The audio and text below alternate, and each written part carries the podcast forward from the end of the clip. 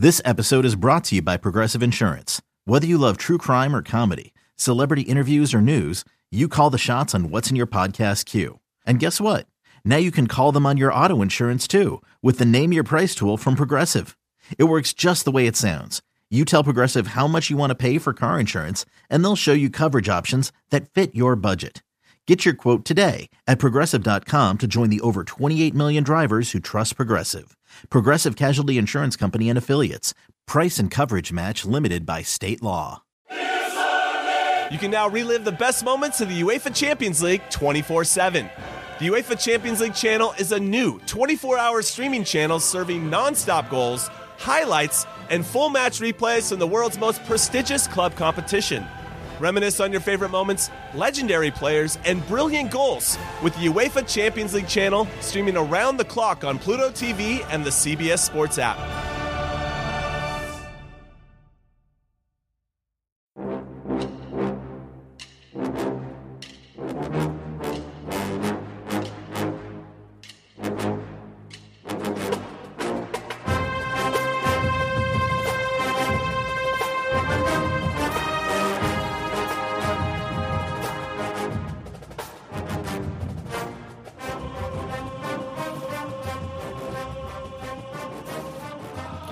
Good afternoon, Bucknutters. Welcome to What We Learned Live. Presuming you guys can see me right now. Looks like the connection's a little shaky. Following Ohio State's thirty-five to sixteen win at Rutgers. Way too close for comfort. Buckeyes were trailing nine seven at the break. Looks like we are good to go here. StreamYard's telling me that the connection's not good. Let me know if you guys in the comment section, if everything looks good to you. But, like, you know, they responded in the second half. I mean, it's they've got to play way better. It feels like I'm saying this every week. They've got to play better if they're going to achieve their goals. But, um, yeah, yeah, easy. I love it. Sexton Brothers on YouTube, easy cover. For those who don't know what he's talking about, Buckeyes win by nineteen. Spread was eighteen and a half. By the way, I have never seen a spread and an over-under that didn't move at all, all week. It's it, open at eighteen and a half, forty point two or forty, uh, forty-two point five over under, and it did not move. Let's get into Kyle McCord. We got a lot of people saying McCord sucked, McCord this. Listen, he started off really good, and momentum is a huge thing in football. We all know that. He started off ten of ten. If Julian Fleming catches that ball and they go eleven of eleven, McCord goes eleven of eleven. I, I mean, momentum is just absolutely massive. So when McCord starts off ten of ten, looking good, drops an absolute dime to G Scott for uh, you know his first career touchdown, then's going eleven of eleven. That would have been a first down from Fleming, who could have ran perhaps for a touchdown, certainly for a long gain. Buckeyes had a chance to go up fourteen nothing there, and then you never know what can happen.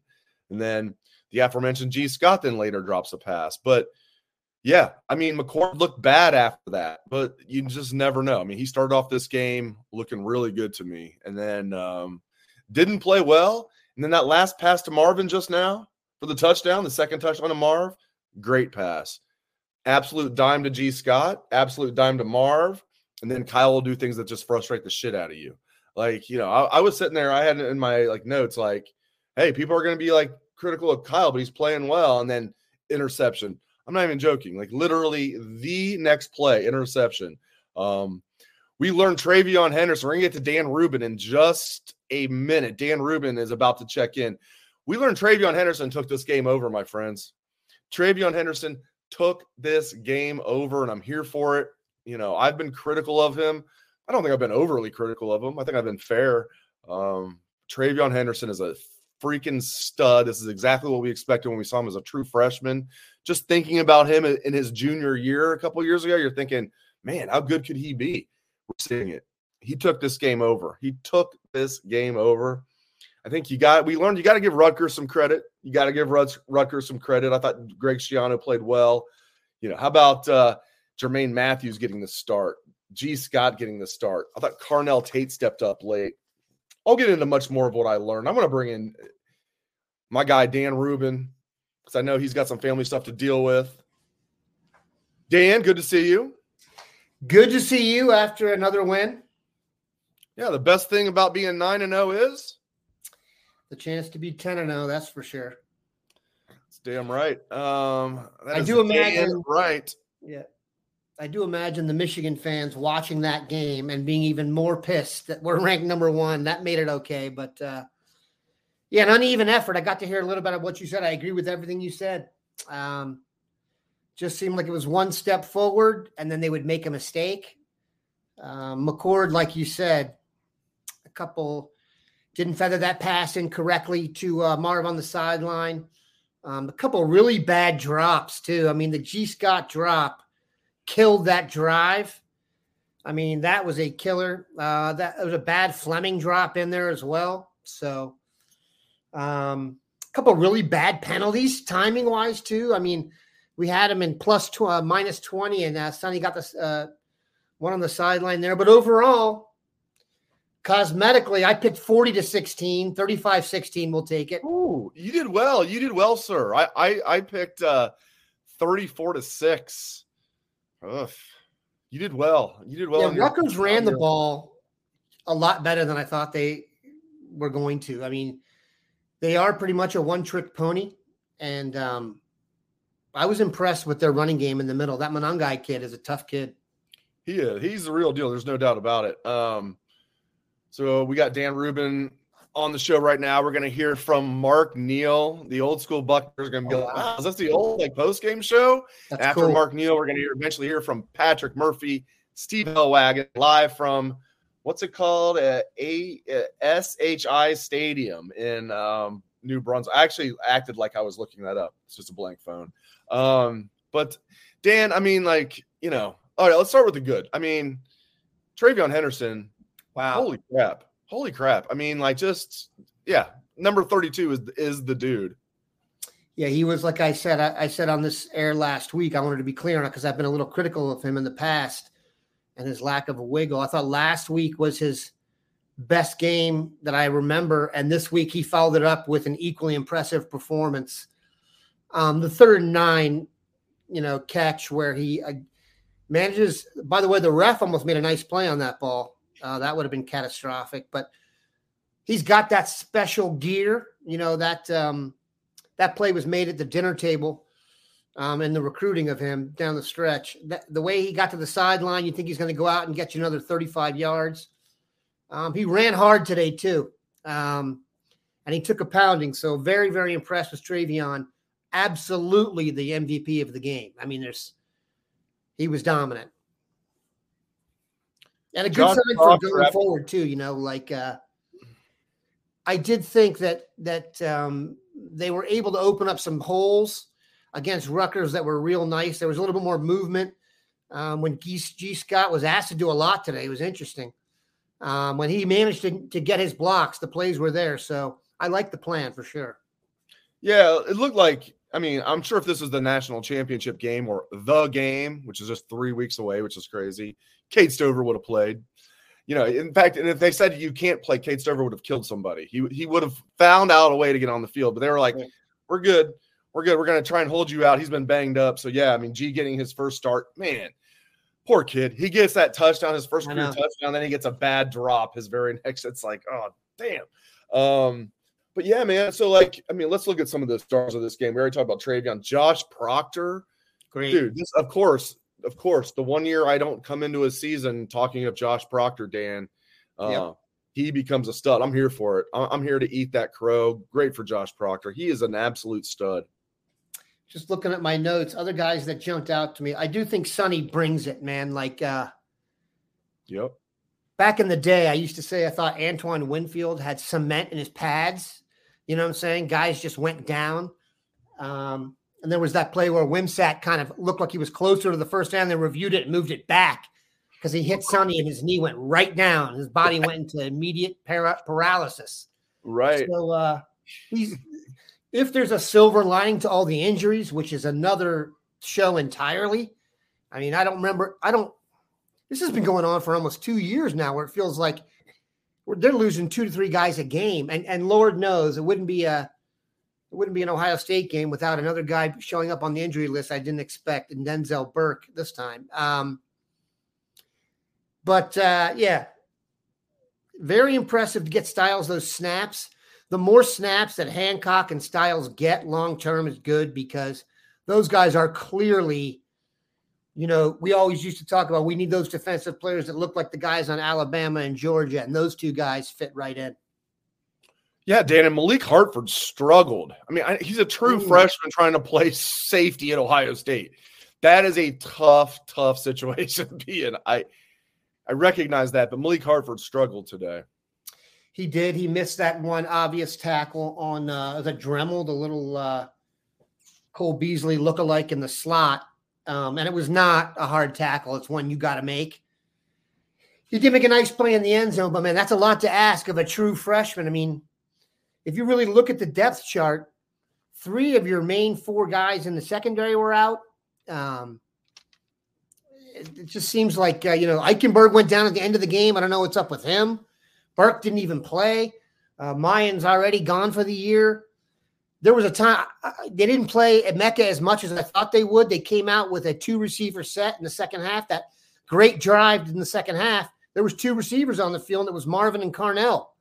Um, And Carnell played great on that drive, had two big catches. But, um, yeah, I mean, cosmetically, it didn't look like it should have most of the game. And, you know, going forward, my biggest concern, obviously, with the next few games is injuries. But um, thirty-five sixteen cosmetically, in terms of this, the, the national press, there was a time during that game, and I was like, no matter what they do, there's no way they're going to be ranked number one. Um, and now I still think they'll have a good shot to be up there. Yeah, if you're of the gambling persuasion and you had Buckeyes minus eighteen and a half, you're kind of liking life right about now. Yeah. Uh, I'm just going to, again, in the spirit of full disclosure, as I said earlier, I said something and then something else happened. Literally, Dan, in my notes, I wrote with, I wrote, seriously, they're sticking with nickel when all they can do is run the ball. You're sticking with nickel. That's what the very next play was. Pick six, Jordan Hancock, Josh Proctor coming in there, bam. Jordan Hancock's like, thank you, ninety-three yards. That was the sixth longest touchdown interception return in Ohio State history. They've been playing football for nine million years. There was some luck involved with that play. Got a nice bounce. Hancock made a nice play to get it, and then it just opened up. Um, Gavin Wimsatt tried to take out Sonny's knee on the way there. Thank you very little. That's a cheesy play right there. I thought they called that on Sonny. I was so pissed. I thought they called the flag on Sonny. I was so pissed, and then I was. I, then I had to calm down. Go ahead. Sorry. No, no. I, I am the. I am the main look for the yellow marker when the touchdown comes guy, and and when it, when a, you get a long touchdown like that, and they're like flags flying, I'm like, oh, for the love of God! Yeah, you yeah. automatically assume it's like a block in the back, you know, eighteen yards away from the play. And as it turns out, it was Wimsatt um, taking out some fr- frustration on Sonny, but uh, tremendous play. And uh, that was probably the first time I had a slight exhale the whole day. Another thing I wrote down, the last thing I wrote down in my notes, a few pages in notes, the last thing I wrote down was, shit, Tommy hurt, question mark. Yeah. I was thrilled to see him come back. He hurt his arm, yep. left, went into the tent. Then it looked like he was going back to the locker room. Then came back. We're going to hear from Steve Helwagen and Patrick Murphy later. Knowing what I know about uh, our head coach, he ain't going to say shit about it, but like maybe he will. But I it, again, it's probably good news that he was able to come back out. I don't know. My, yep. My original fear when you, so if we're going to play uh, T V doc, he didn't do any of the stuff for your shoulder, like when they when you see the doc come right over to you and stick his hand underneath there and started messing around like that. They took him right in there. Leads me to believe was probably a stinger, and then his right arm was maybe numb, and they uh, went in there to check it out. But, you know, Eichenberg is uh, worth his weight in gold. Um, he was tremendous today. Uh, I'm not sure. the Simon played all right. I'm not sure Steele's having the best. He's catching a lot of dudes, man, uh, in the run. He's he, he's a catcher. Um which uh, can can really, you know, in short yardage can be can be some trouble. But thought the defensive line played pretty well. Um, they got some key pressures when they needed them. Jack Sawyer has been playing pretty well, man. I mean, he's not going to have the sack numbers that that we all wanted, but he he is playing well. Um, and then Tyleek was his usual self, tremendous. and Mike Hall flashed a few times. I'll tell you what, when I watch Mike Hall play, I do think an N F L team is going to fall in love with him. A team that uses those interior guys that just fly up the field and like the old uh, Detroit Lions, you know, Tampa Bay Buccaneers, Warren Sapp approach. Hall is tremendous at that. So um, beauty's in the eye of the beholder. I think he's going to have one N F L team fall in love with him. But um, it was nice to see G Scott get the touchdown. That's for sure. Especially if he missed a block on the play before. And like you said, had the drop afterwards, but very cool to get a touchdown. And uh, it was a very impressive catch. Mike Hall can play for my Bengals anytime. They call him uh, mini Aaron Donald. I might call him mini Geno Atkins. I'm not saying he's going to be that good, but uh, I agree with you, man. All right, I'm, jump off anytime you need to, but I feel like I buried the lead here. Uh, the show's supposed to be about Ohio State Rutgers, and we're talking Ohio State Rutgers, and Ohio State beat Rutgers thirty-five to sixteen. We're breaking it all down, and that's all well and good. But how have we not talked about the cheating scandal at Michigan yet, Mister Rubin? I mean, it, I tell you what, man, if if we sat down and wrote this script, everything happened, people would be like, get back in the lab, rewrite it. That that is complete nonsense. No one would ever believe that. I'm here for it, man. I'm running out of popcorn. So many layers, Dave. So many layers. There's there's just what's going on there. There's, you know, how they're reacting to it um, in comparison to how everyone responded to Tattoo Gate. I posted something on the boards. Um, I took, I cut and pasted this Michigan thing, and I just replaced all the words with Tattoo Gate and Terrell Pryor and stuff like that. And you would not know which one was written when. Um, yeah, man, uh, it does seem like, and I get that if we were betting in Vegas, you probably bet that nothing major would happen just because there's no precedent. But um, it certainly seems like there are uh, people who expect Harbaugh to get suspended. I know Blue Sam said suspended at the least, and that probably hurt him to type. Um, but if he did put it out there, my guess is it's probably worse. So I'm I'm kind of torn on it, man. Um, and I do find it interesting that so if they suspend Harbaugh, I think that would give us an advantage in the game.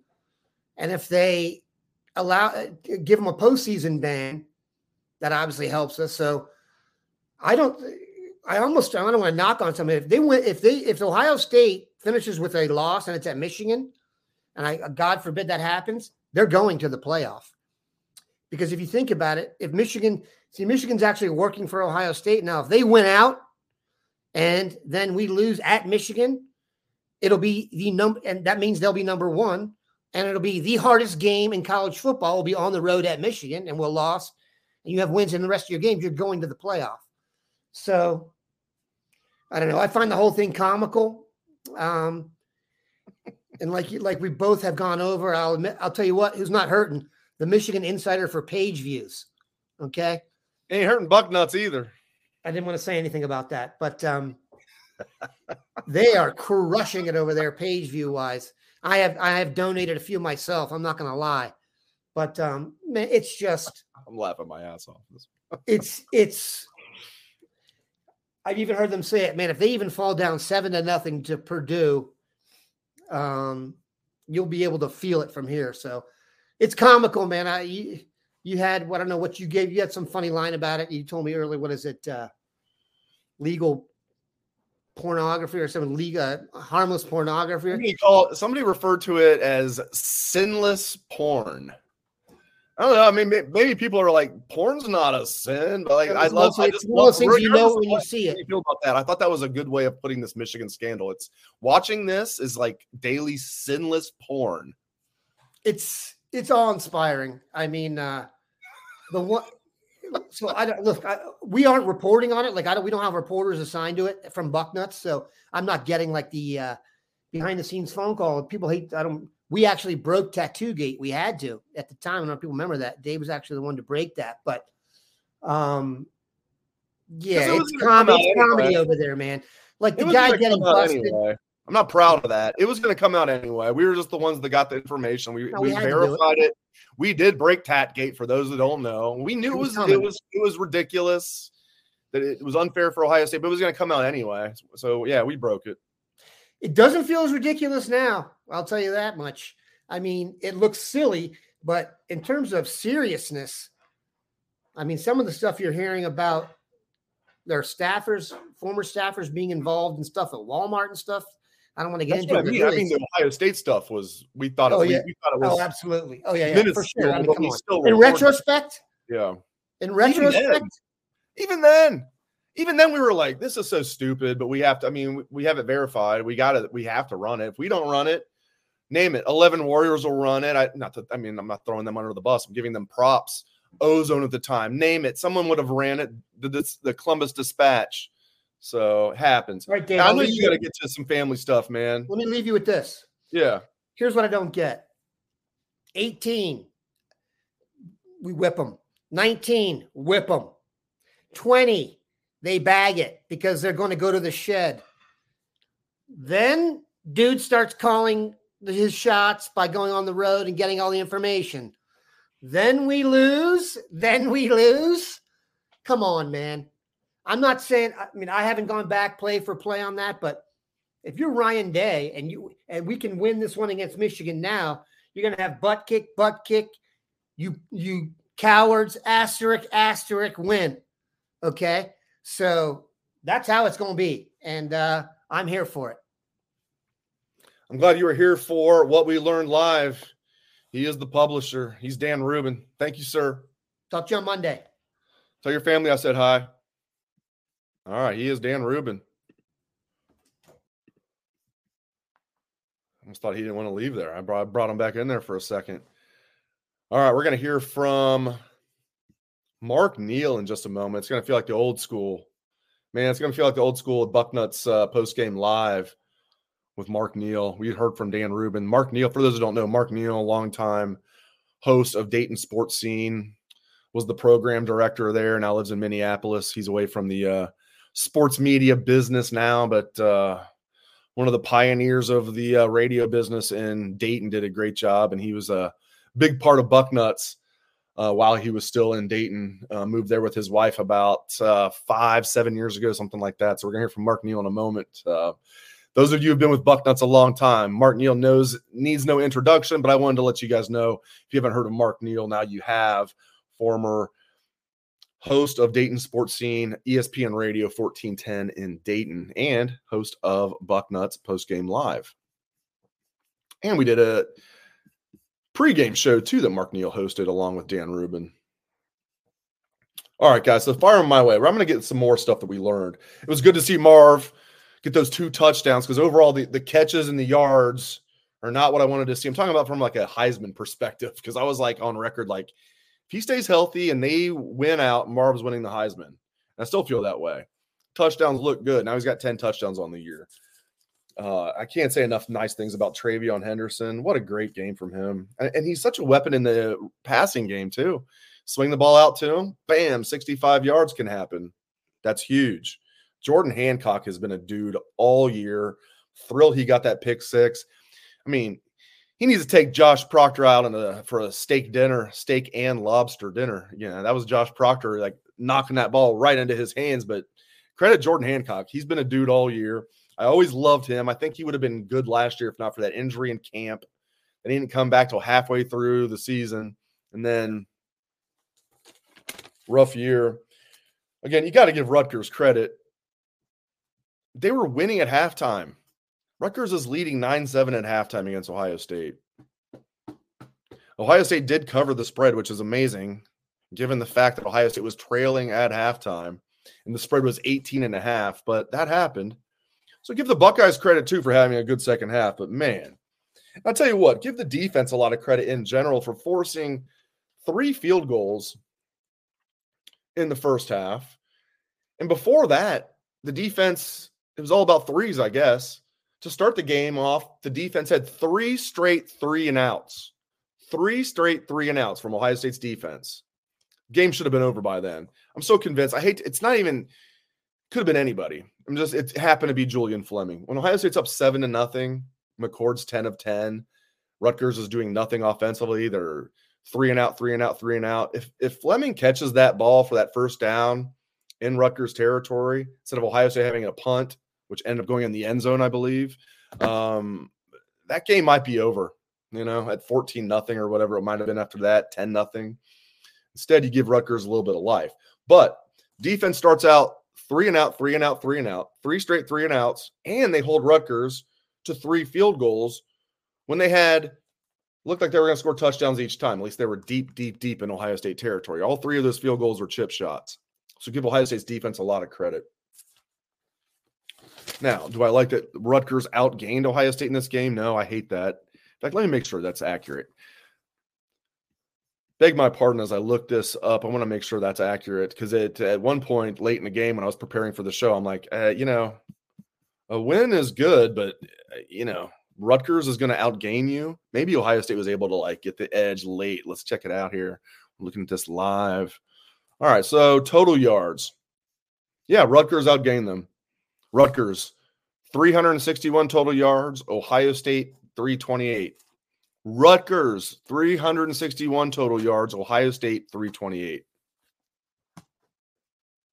Not good, my friends. Not good. They have to be better. And we keep saying, myself included, well, there's not an elite team in college football this year. True, but one of those not elite teams is Ohio State. They have an elite defense. TreVeyon Henderson looks elite. Marvin Harrison Junior obviously is elite. He better win the Heisman. They even said it kind of on the broadcast today.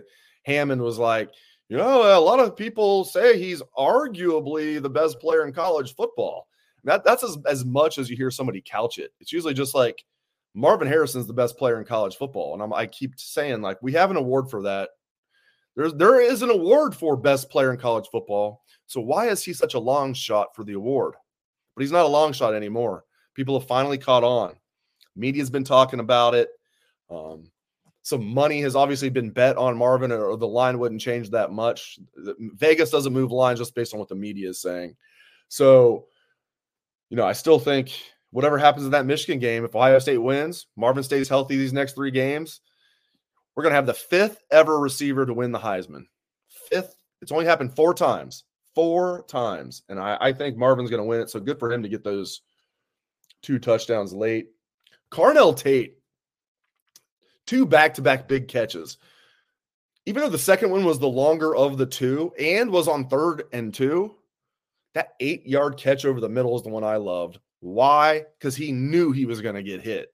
We're talking about a true freshman, kind of skinny, you know, six two, one ninety. I'm not saying he's like, you know, skin and bones, but true freshman going over the middle, knows he's going to get popped, and is like, I'm good. Gets the catch, takes the hit, eight yards, then it's third and two. That was the play where uh, a lot of people thought Josh Simmons – jumped early. I thought that was perfect timing by Josh Simmons. I don't know what people were talking about. But seriously, Carnell Tate, great job by him. Over the middle for eight yards. Bam, knew he was going to get hit. I mean, that is the definition of toughness as a receiver.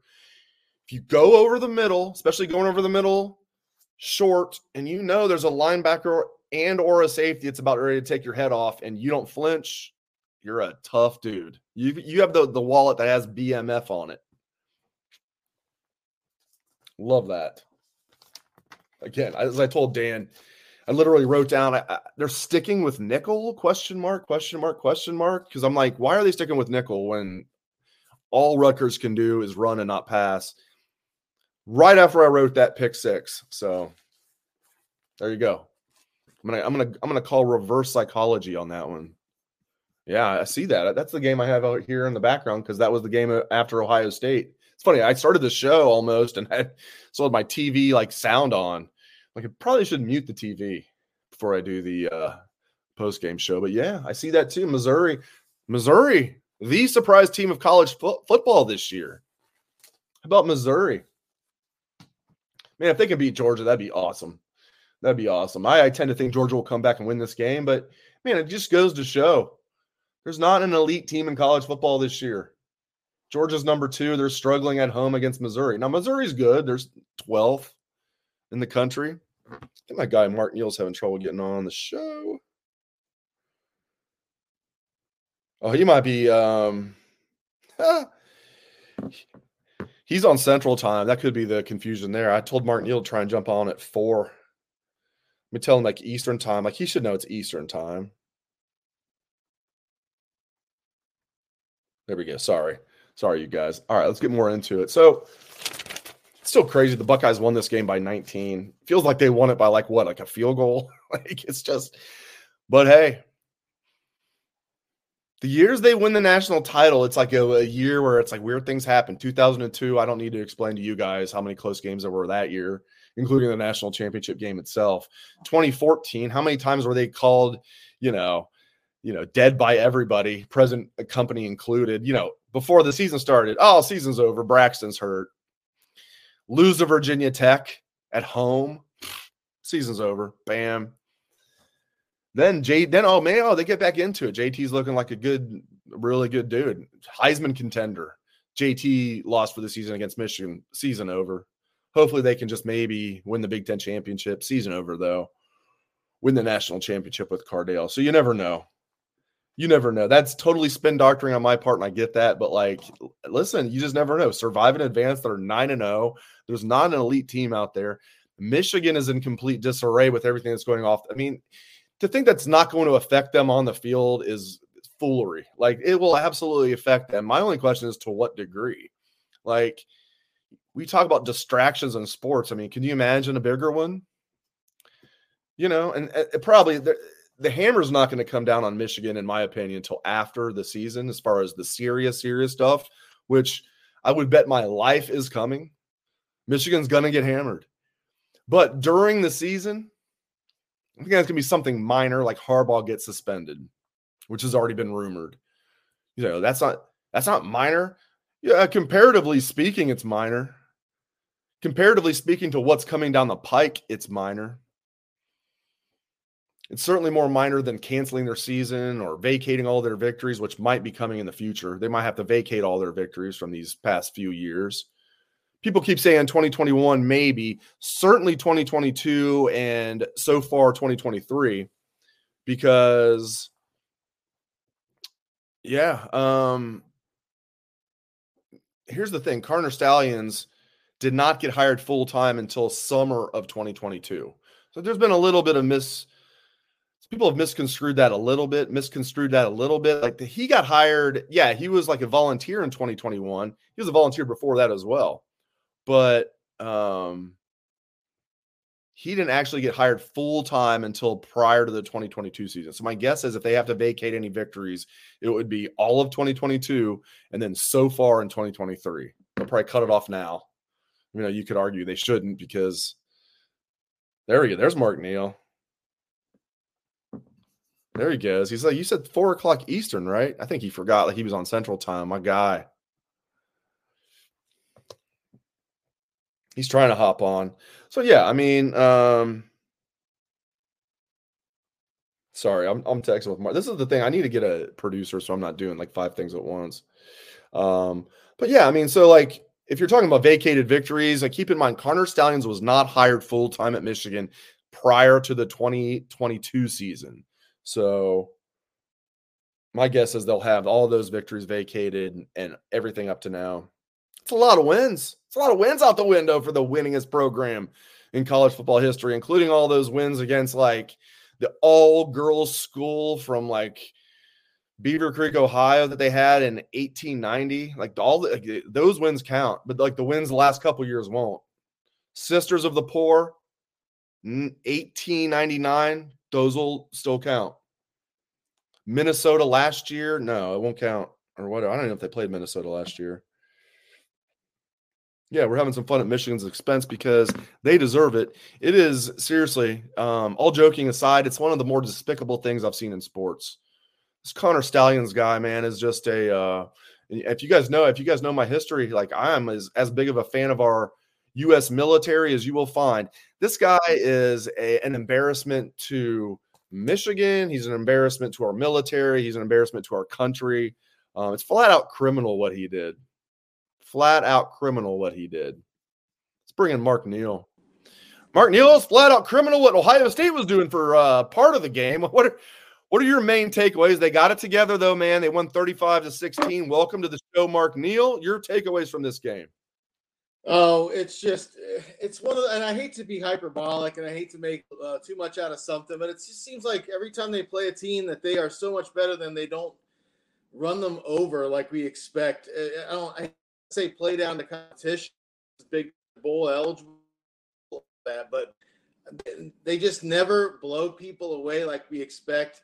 Uh, now, I'll tell you, this team with, with and without TreVeyon Henderson is a completely different animal, but uh you know, if it weren't for that interception return for a touchdown, where are we today, Dave? I know, man. And that's the thing. Like, it wasn't just like a, a touchdown return for a touchdown. Like, Rutgers was leading nine seven, going in for another score. Probably would, would have been a field goal, but still. And then, what a huge play. Josh Proctor, man. I love it. I talk this young man up every year, except for this year, going into every season. Like, Josh Proctor is going to be a dude this year. And this year, I'm like, come on, there's no way the light's going to suddenly turn on as a sixth-year senior. I'm claiming reverse psychology on that, but seriously, all joking aside, props to Josh Proctor. He's playing great football. I hope he's okay. I think he is okay. I think that was a precaution. He was fine. He was laughing on the sidelines. I think he got dinged. I don't think it was a concussion. I'm just guessing. But Mark Neal, Josh Proctor, kudos to that young man. Yeah, really stepping up. Latham being out, uh, you know, hurts. They, they're they're really dealing with a lot. It just seems like over the last couple of years, uh, a lot of every team with that. But at the same time, you know, Tommy right now, what's his situation? No Denzel Burke today. No Cade Stover today. Guys need to step up and, and just that. Yeah, does the light usually think? Eh, not necessarily. Glad it did. TreVeyon Henderson. Woo, boy. Now we know. We knew last week. We're like, well, that brings a different element, as if we forgot. And then you see it today. It's like, damn, he just completely was the star of the game. Took that game over, Mark Neal. Uh, yeah, you were breaking up on me, but I, I think TreVeyon Henderson. TreVeyon.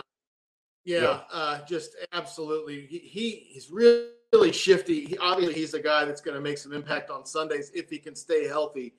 Uh, caught the ball out of the backfield. That big sixty-plus yard catch was enormous. His ability back there, sometimes you buy in and you look at Chip, the three. It's a one-header with two uh, good buddies behind him.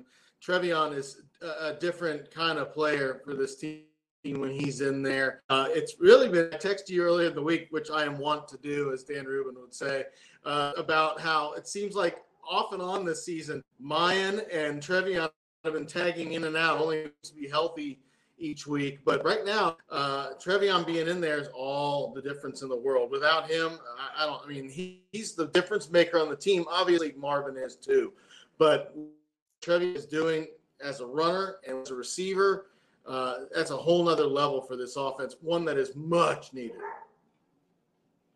Where are you at with Kyle McCord? I thought he started the game really well. I, I'm really curious if Julian Fleming didn't have that drop. That would have been eleven out of eleven to start the game for Kyle.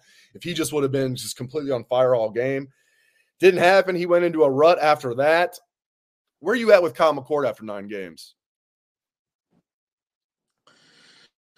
Uh, and my, my internet here must be dicey. You were talking about the passing game. Where are you at with Kyle specifically? Yeah, just what do you what are your feelings about Kyle McCord after now seeing him as the Buckeye starter for nine games this season? He, there's, there's nothing that really wows me about Kyle. I mean, yes, starting off the game ten for ten, should have been eleven for eleven. A lot of that was a lot of check downs. Uh, I'm not going to take a whole lot away from him. He's, he's a first-year starter, but at the same time, he's been in the program for a year. There's just a lot that wows me about him. We've been spoiled. Last three quarterbacks that have been starters here regularly are, were all first-round picks, uh, all Big Ten-type players. That's just not what Kyle is. At the expectation level that he can meet. Uh, but Kyle is, is a serviceable quarterback. We hear that word a lot in the N F L. He's a serviceable quarterback for college. Luckily, he's got guys like Marvin and Emeka and And, and Cade Stover to, to throw it to, and guys like TreVeyon to hand it to. Uh, but when it's time for Kyle McCord to win, you now he did it against Notre Dame. He, helped, he marched down the field and won the game, so I, you can't just he's incapable of it. But when it's when it's okay, Kyle, go win us a game. Uh, I don't have a ton of faith in that happening uh, going forward. But you know, it's not just him. my dad always told me when I was like playing soccer as a goalie, he said, hey, they had to get it by ten other people before they scored on you. He's got an offensive line that's got a block for him. He's got receivers that's got to get open for him. Uh, and sometimes guys on defense just make plays. It's not all on Kyle. We got to give Rutgers some credit, right? I mean, that was a hell of a fake uh, that they had on that fourth down play. I mean, I I, I got to give Schiano some credit here. The Schiano man. Play us a song. You're the Schiano man. Well, yeah, that's what you and Jay Book were taught this week. Uh, Jonah brought up a good point that, you know, Schiano pulled out everything but the kitchen sink. And that's that big play they had in the first half was right out of that playbook. Uh, Greg Schiano's going to have his guys ready. He's got to play small ball. Uh, they're effectively another service academy, which is fine. They were deep into the game before they completed a pass, like almost in the at the end of the half. Uh, in the game, they stuck the game plan. The fact that that interception happened and the fact that they just don't have the same talent eventually will catch up to you over the course of sixty minutes. But Greg Schiano had a plan that was razor thin when you talk about any kind of margin of error. And when you run into a little bit of margin of error like they did, Uh, that's what's going to happen. That's why Rutgers just Rutgers won't beat Ohio State very often, and you saw why. We'll get you out of here on this, my friend. Um, I just want to get your thoughts on everything. I haven't even asked you. Maybe we've texted about it a little bit. I've texted with everybody I know, so I'm sure you and I have texted about it. I've texted with, like, millions of people about this. But, like, your thoughts on the Michigan situation, how surprising it is to you, and what do you think ultimately will happen to the Wolverines? I think it's amazing that, uh, that, that what's going on. There's so many things that just are, are so obvious about it. I mean, all of a sudden, when this thing supposedly kind of started, they became unbeatable. I was at that Ohio State-Michigan game last November, and Ohio State scored three points. Ohio State scored, what, thirty-eight against Georgia and can't muster but three points in the second half against Michigan. Uh, everything in – I mean, we have on video – of so many things, everything's so obvious, um, uh, and the paper trail is remarkable. Uh, Connor Stalions couldn't have left more breadcrumbs on Gretel than he did. My goodness, uh, why don't you just uh, uh, have your name on tickets, and, and just everything is so blatantly obvious with that. Now, as far as punishments, uh, you know, let's start from the far end. There's zero chance they're getting. Or anything like that. They're, I mean that. Mark Neal, thank you, sir. Based on bylaws, they. Have... Oh, go ahead. Finish your thought. You're cutting out a little bit on me, my friend. Oh, hey, I, I just can't imagine that they. It's like old school. Dan Rubin and Mark Neal on the postgame show. I love it. Mark Neal, great stuff, brother. I'm gonna let you go and get Patrick Murphy in here. Thank you, Mark. All right, Mark Neal up there in the Twin Cities having a little bit of uh, internet issues. We got Patrick Murphy. Patrick Murphy's going to try and join us here from New Brunswick slash Piscataway. I think it's technically in New Brunswick. Like Champaign-Urbana or Champaign-Urbana with Illinois. Pat, you there? Yeah. Can you hear me?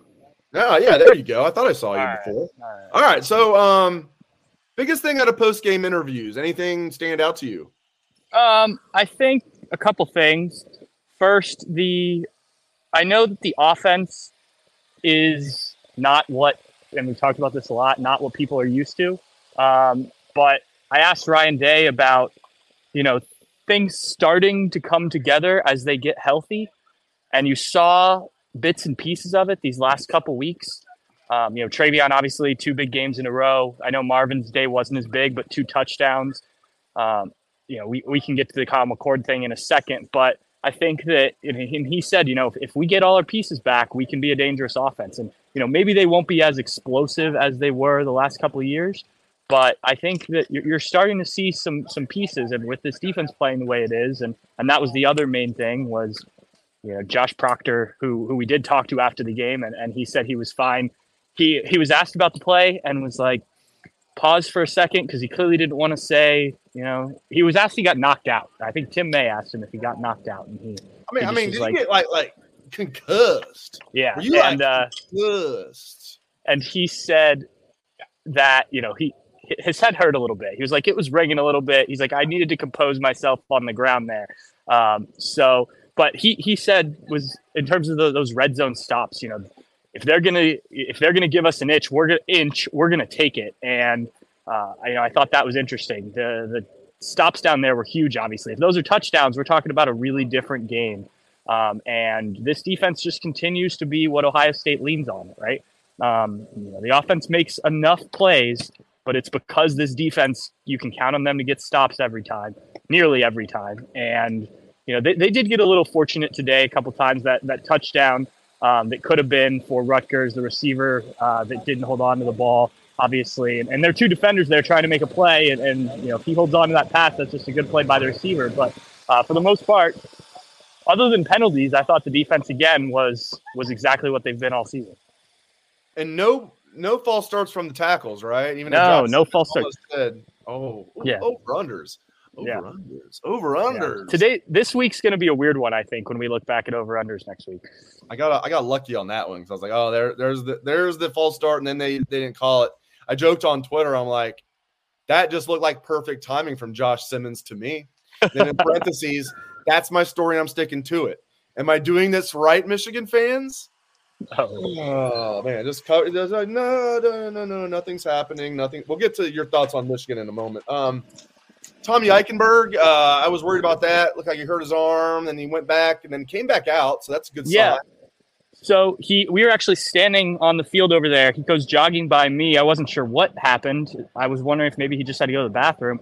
But he came back out. Uh, his I can tell if it was his hand that was wrapped. It looked like something was wrapped. But then when he finally came out uh, after post game, he had a big ice bag on his like forearm area. So uh, something with that he must have done. But I did hear him as I was because to get to the post game interview room, which is right next to the locker room here, you walk up the tunnel at the same time as the players. And he w- he was asked by one of the Rutgers coaches, I guess it was, uh, you know, is everything all right? He's like, yeah, yeah, I'm good. So doesn't sound like anything too serious. He was he was walking out after the game, you know, had the ice pack on his arm, like I said. But, uh, yeah, I guess you never know. I've said that a couple times this year. It doesn't seem too serious. And then guys miss games or, you know, we you never know with this team, right, with, with guys in and out of this lineup. A couple things will get you out of here. We'll bring Steve Helwagen in. A couple things, though. So let's start with the offense. Um Things that stand out to you. I mean, give me your thoughts on how Kyle McCord played overall, and give me your thoughts on TreVeyon Henderson just taking this game over. Yeah, Kyle, look, he starts, what, eleven of eleven? Not big yardage. Should have been eleven of eleven. Yeah. I think he was eleven of eleven because he oh, set the he? record for, yeah. Julian had the drop. Oh, that would have been twelve of twelve? Okay. Yeah, because he, he set the record. He broke C J Stroud's record for consecutive completions. Uh, this obviously over two games going back to last week. eighteen straight. So, look, it wasn't – they were kind of taking what the defense was giving them. Ryan Day talked about how, um, you know, Rutgers came out, Greg Schiano put, uh, you know, kind of came out in a shell defense, was, you know, basically baiting them to to take those uh, stuff underneath, thinking they'd get impatient. And so Kyle was doing that early on. Uh, the interception, not good. Uh, Ryan said he liked the read that Kyle made. He's like, you just got to put a little bit more on that. He was like, Marvin was there. You just got to get it over the the linebacker. Um, and Kyle kind of said the same thing. Uh, you know, I thought for the most part he was he was fine. Again, better in the second half than he was in the first, um, I believe statistically. So you know, it's it's just consistency. Uh, it, consistency is going to be the thing with him, and it's uh, you know you you're, you're just not seeing it at this point. And I don't know, you know, we're, what, nine games into the season. I don't know if that's going to change this year. I think he still has a high ceiling. It's just not there enough. By the way, just got an email uh, that Ohio State is making a Heisman push for Marvin Harrison Junior Um, I believe there's a graphic that they are either are or just have put out on social media. Uh, check that out. They don't usually do that for their guys, but they're doing it for Marvin. Welcome to the party. We've been talking about it on the Bucknuts yeah, forty-five right. and uh, what we learned live for the last three weeks. And they used to do it all the time. I remember the Orlando Pace Yep. Pancakes. Eddie George, they had a campaign for Eddie George. They had a campaign for an offensive lineman. He's the best offensive lineman ever. Like I said, Orlando paced the pancakes. Last thing before we get Steve Helwagen in here. Special teams. Parker Fleming, what are we doing here? Now, either that was a terrible call. Then people are like, well, yeah, Mirko did it on his own. Okay. If I'm the special teams coach, I am making sure my punter knows he does not have the green light. I don't care if it was a called fake punt or if Mirko did that on his own. That is still on Parker Fleming. We see him messing up all the time. Michigan game. Long snapper doesn't know it's a fake punt. twelve guys on the field in the Georgia game when they were going to do a fake punt. And now this. Not here for it.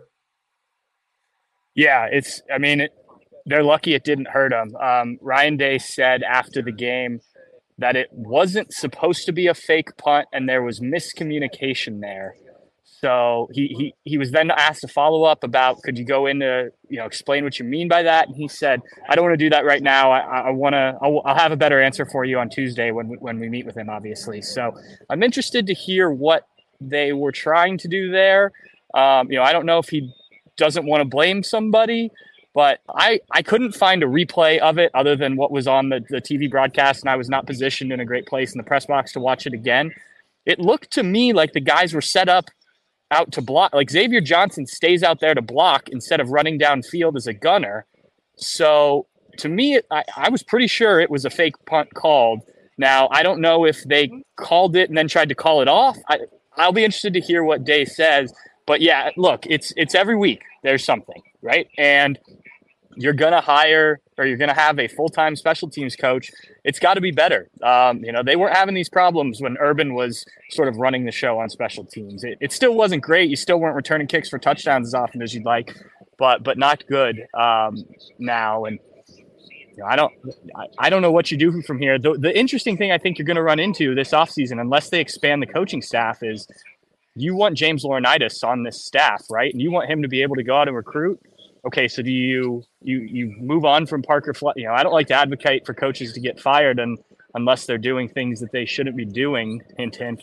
Um, Jim but, Harbaugh. Uh, what? But you you you know do Jim you Harbaugh. move on? From, yeah, do you move on from Parker Fleming to keep to move James Laurinaitis to a full time assistant and not have a, a special teams coach? I, I mean, I think that's a possibility. Or do they go look for another special teams coach? A lot of teams don't have a special teams coach on the staff, so I don't. Uh, I don't know what direction they'll go in, but it is not good and needs to be fixed. Um, and maybe Ryan not wanting to say anything post game was, you know, kind of hinting at he didn't want to throw Parker Fleming, or or if Jesse did it on his own, then didn't want to throw him under the bus. Uh, you asked me about TreVeyon before, uh, and I think I should touch on him because that was a fantastic game, back to back games. Look. I think they've really handled this well. Obviously, him being banged up was not great for three games, missing those three games. But the fact that you get him back and he's fresh and he's looking like TreVeyon Henderson from his freshman year, um, you know, that that sixty-five-yard reception, there are a few plays I think you can point to as turning points in the game. Obviously, the pick six, too.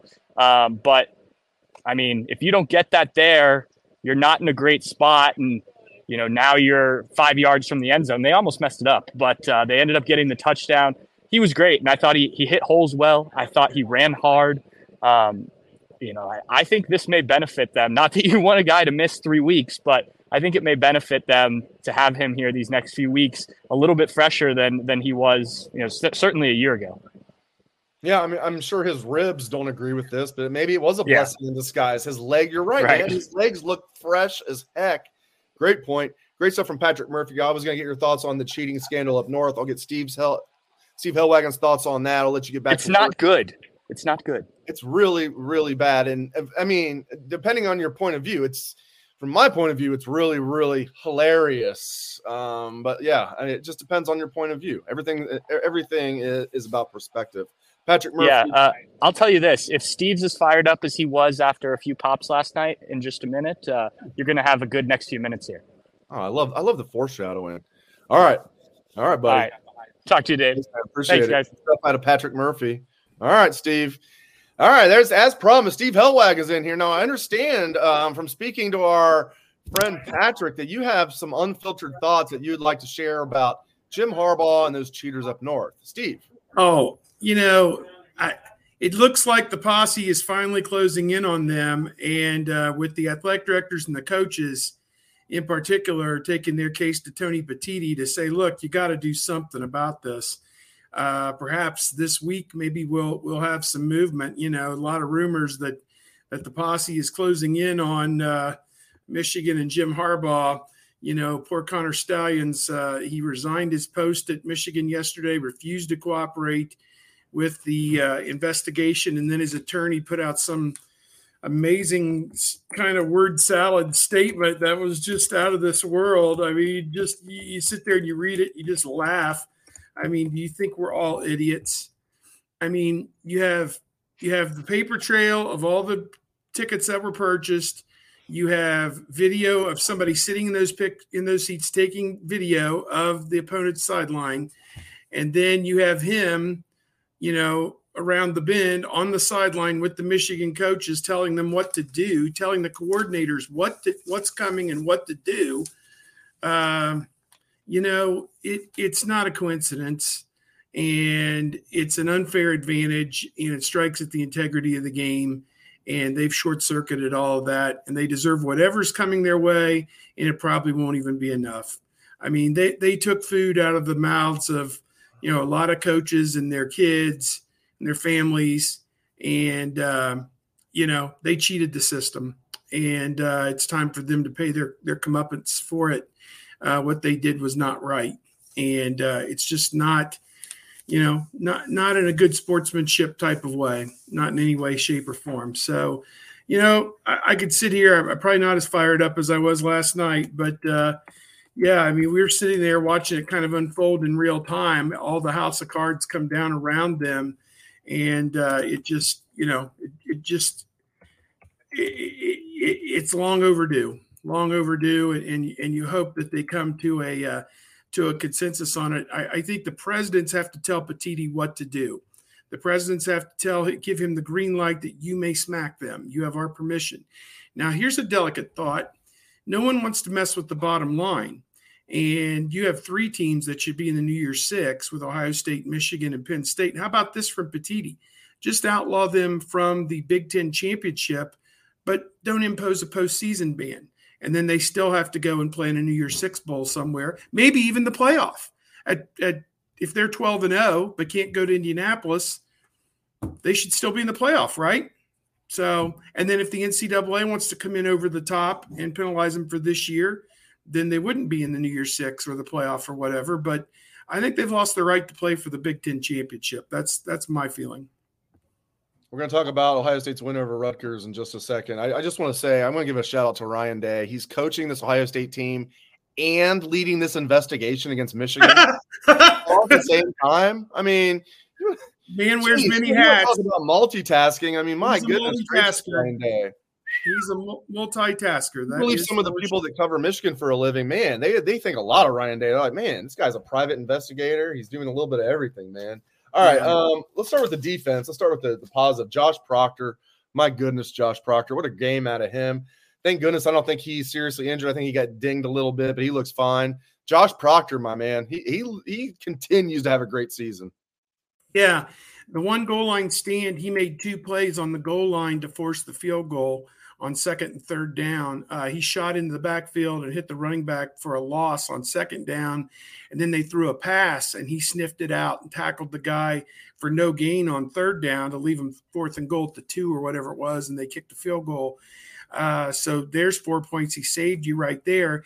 Then he crashes down. What a great play call that was. I'm watching it through my binoculars, and he fakes the handoff to Monge and tries to throw the little, you know, pop pass down the middle uh, to Monge, and you think, oh, my God, he's wide open. He might score on this.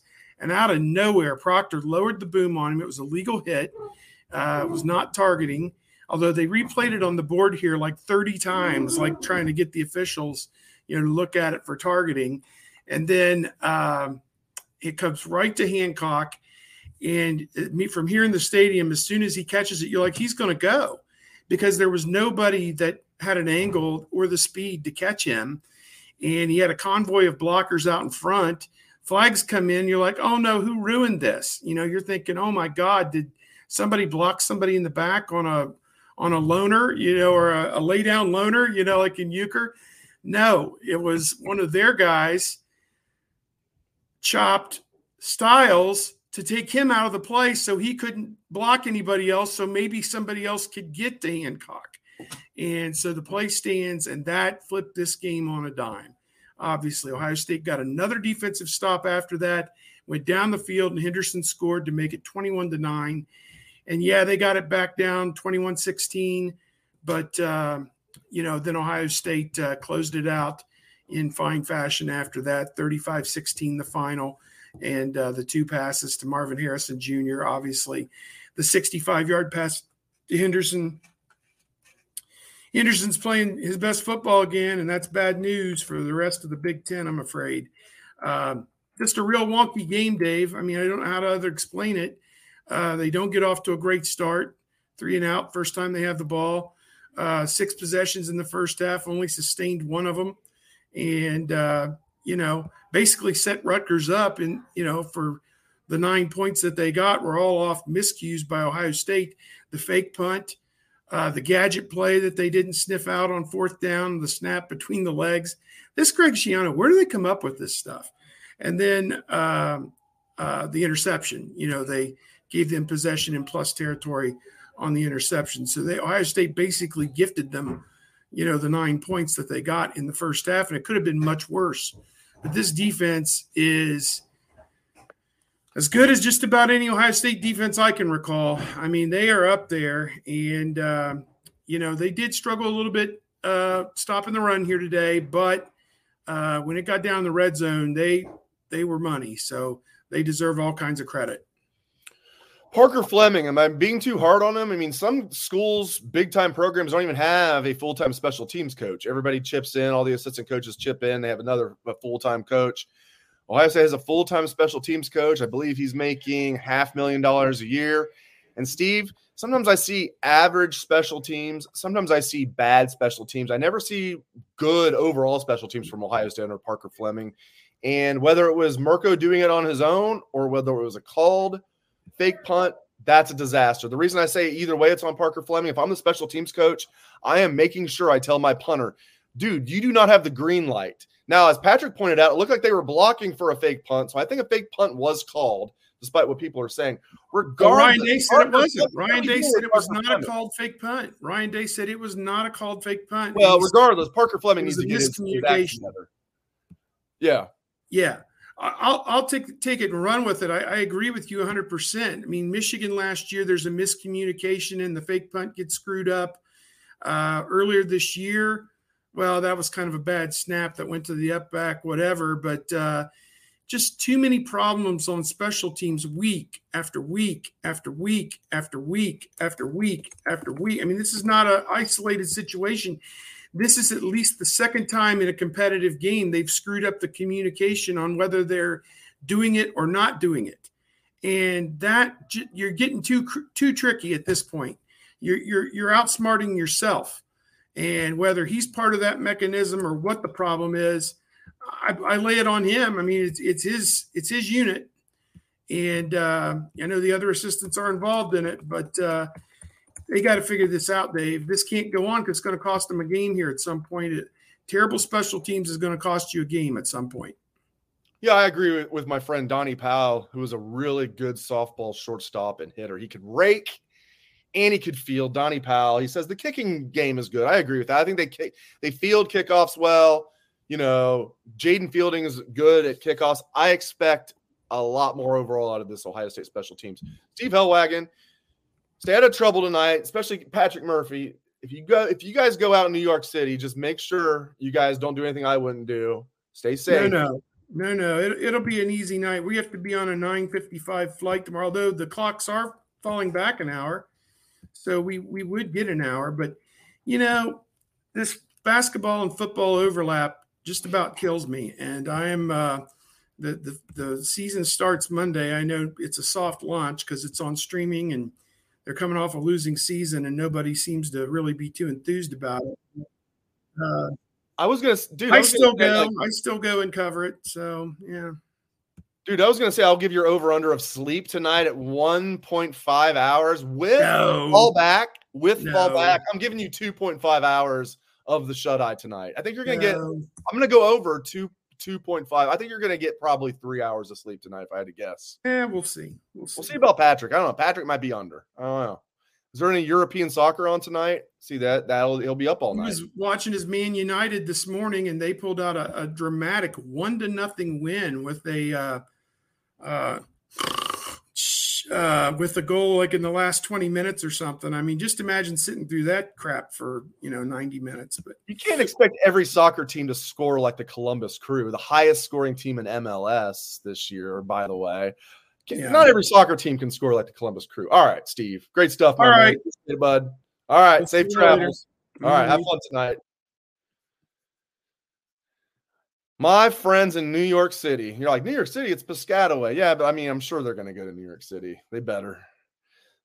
Now, when Steve and I went to Newark, New Jersey, that would have been back in twenty eleven.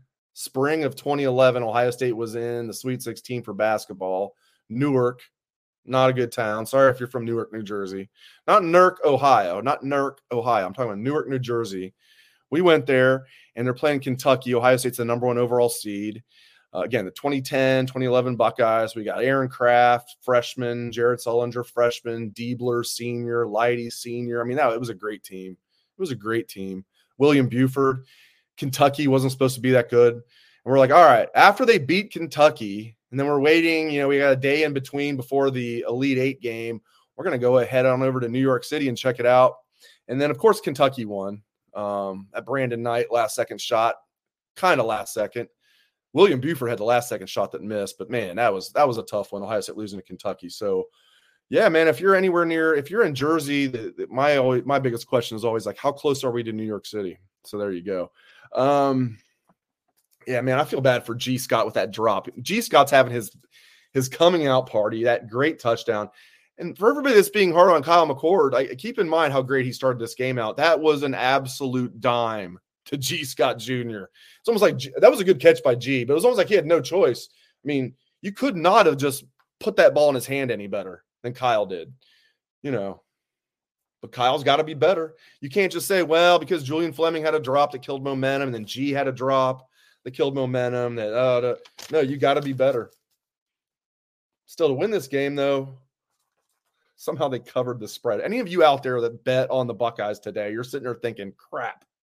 Unless it was the money line, right? Even the money line, maybe you were thinking for a minute. But if you bet on the spread, you're thinking, geez, hopefully they just win because there's no way they're going to cover. And then they cover by a half a point. Buckeyes favored by eighteen and a half, and they covered. Again, great to see Carnell Tate do what he did. We learned Josh Proctor's proving idiots wrong, you know. Anybody who might have not, like, talked up Josh Proctor coming into this year, you know. He's proven all those idiots wrong. Yeah, Julian Fleming's banged up. He's dropping too many passes. I just need to see Carnell Tate in there over Julian. And, I, you know, Julian has his role. He's a tough guy. He's athletic as heck. He's a great blocker. And that's that's important in this offense to be a great blocker as a wide receiver. Jermaine Matthews getting the start. Love that. Love that out of that kid. I mean, that's just huge for his future. Jermaine Matthews getting a start. And this isn't like he's forced into action. This is, you know, maybe I know Denzel was out today, which is why, but like with Denzel, Igbenogson, and Hancock, I mean, that's a hell of a top three corner room.